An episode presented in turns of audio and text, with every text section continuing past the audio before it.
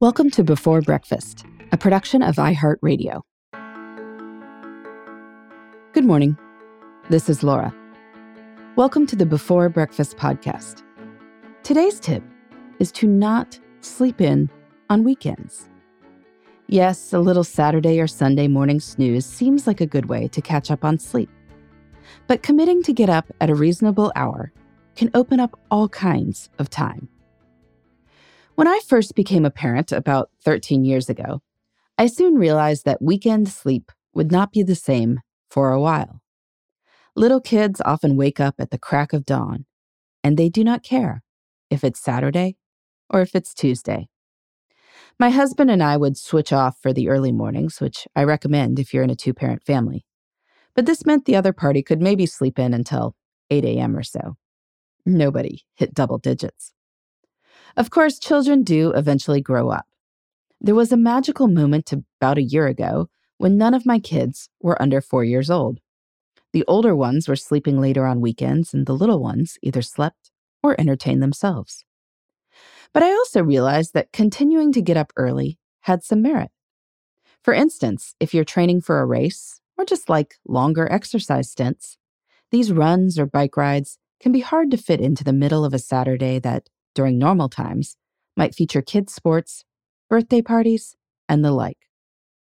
Run from 6:30 to 9:30 a.m. and you can train for a marathon before many other household members get up. Or if neither you nor your partner cling to the idea of sleeping in, each of you can get a long exercise stint in on one of the weekend mornings, taking the kids on the other one. This is how people who have careers and toddlers run marathons. They don't have access to special hours that no one else does. They just don't sleep in. Of course, exercise doesn't have to be the only option.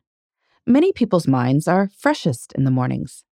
I'm writing before breakfast episodes right now, which is 7 a.m. on a Saturday. Now, of course, this is my job, and in theory, it's nice to have a break between weekends and weekdays. With schools closed for the foreseeable future, though, my weekdays are often interrupted. Weekend mornings are a time to get stuff done. They're also a time to tackle those bigger creative projects that tend to get shoved away when life gets busy. From 6 to 9 a.m. on a weekend, you could spend 90 minutes working on your novel, then an hour running, and start your day feeling accomplished. Now, to wake up at something close to your weekday time on weekends requires two things. First, you need to be reasonably well rested going into the weekend. Sleeping in is often about working off a sleep debt. It might work, but in general, you'll have more energy by figuring out how much sleep you need and doing your best to make that happen during the work week. If you need seven and a half hours and you need to wake up at 6 a.m. on weekdays, then your bedtime is 10:30. Simple enough. And you'll be thanking yourself every morning as you wake up, ready to wake up. But then, of course, to keep this up, you have to go to bed at a reasonable time on weekends, too. And this is often the biggest challenge. Not because there's any particular reason for most of us to stay up late. If you and your spouse want to watch a movie, you could watch it from 8 to 10 p.m. Go to bed and then pop up on your own at 5:30. I suspect the problem is that in our minds, Going to bed early on weekends seems kind of mm, not so fun. No, we haven't gone clubbing until 1 a.m. in years, but we could. And if we're not, at least we're still awake at the same time as people who are in the clubs. Well, as I'm writing this, we're all social distancing, so no one is in clubs at 1 a.m. or any other time. So, with the fear of missing out gone, why not try going to bed at a deliciously early hour. If you go to bed on time on Friday and Saturday nights and wake up on time, you might be able to use the mornings for all those things that we say we want to do, but then don't do.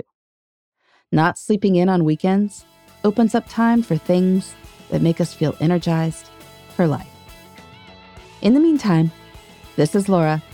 Thanks for listening, and here's to making the most of our time.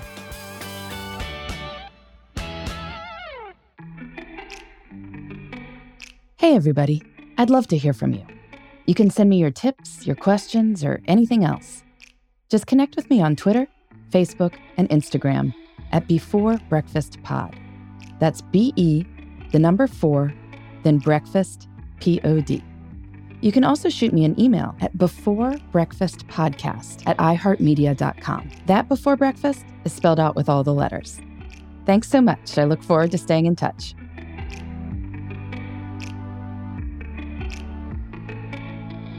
Before Breakfast is a production of iHeartRadio. For more podcasts from iHeartRadio, visit the iHeartRadio app, Apple Podcasts, or wherever you listen to your favorite shows.